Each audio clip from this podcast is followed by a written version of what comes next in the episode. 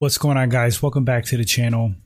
On this segment, I would like to discuss this little feud, ongoing beef between Tony Ferguson and Daniel Cormier. This honestly stems from Daniel Cormier's very close relationship with Khabib Nurmagomedov. And Tony, of course, had multiple fights scheduled with Khabib. They were supposed to clash in that cage through sheer bad luck, the MMA gods not wanting that fight. It just never materialized Khabib retired, Tony doesn't seem at his best present day.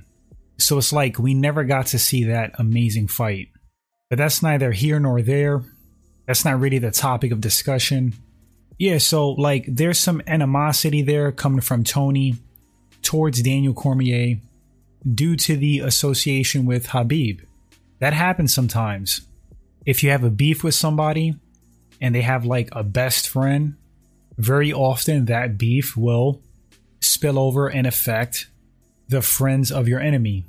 That's just how it is. The tension between Tony and DC was like super evident in that uh, DC check in interview. Tony was kind of rude to DC. If I recall correctly, Tony was throwing little jabs at Khabib, poking at DC. DC was trying to make a point, you know, maybe you shouldn't focus on Khabib when Khabib is retired. You have a beast in front of you, Chandler. You've been losing fights. You're on a losing skid. I honestly think that was DC's point. In all fairness, Daniel Cormier handled that interview quite well. He took the high road, didn't really engage Tony Ferguson like that in the interview. But after the fact, DC definitely engaged Tony, made some comments on his podcast with RC. And honestly, I think it's kind of like in poor taste. It's like DC is an ambassador of the sport at this point. He's one of the faces of the UFC. He stepped into like the analyst and commentator role. You definitely shouldn't be engaging in a back and forth with an active fighter. It's just a bad look. He took the right route during his live interview, but afterwards took shots at Tony, innuendos, a little bit of shade thrown his way. You got to be the bigger person, DC. Tony's going to be Tony. No disrespect to Ferguson, I love the guy, but he's always kind of had like a bad attitude. Always been kind of testy.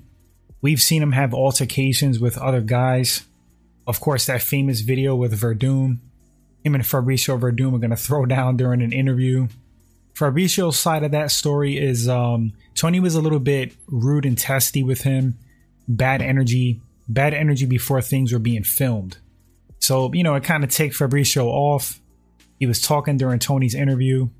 We all saw what happened. Tony puts his finger up, his hand up. It's like, excuse me, I'm talking, I'm talking. Something to that effect.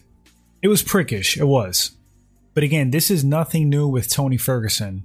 He's a hard edged dude, man. Tells it like it is, speaks his truth. Love him or hate him, that's Tony.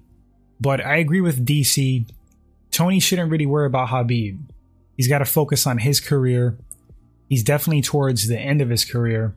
You want to make the most of it. You want to possibly go out on some wins. He was doing really well against Chandler in that first round.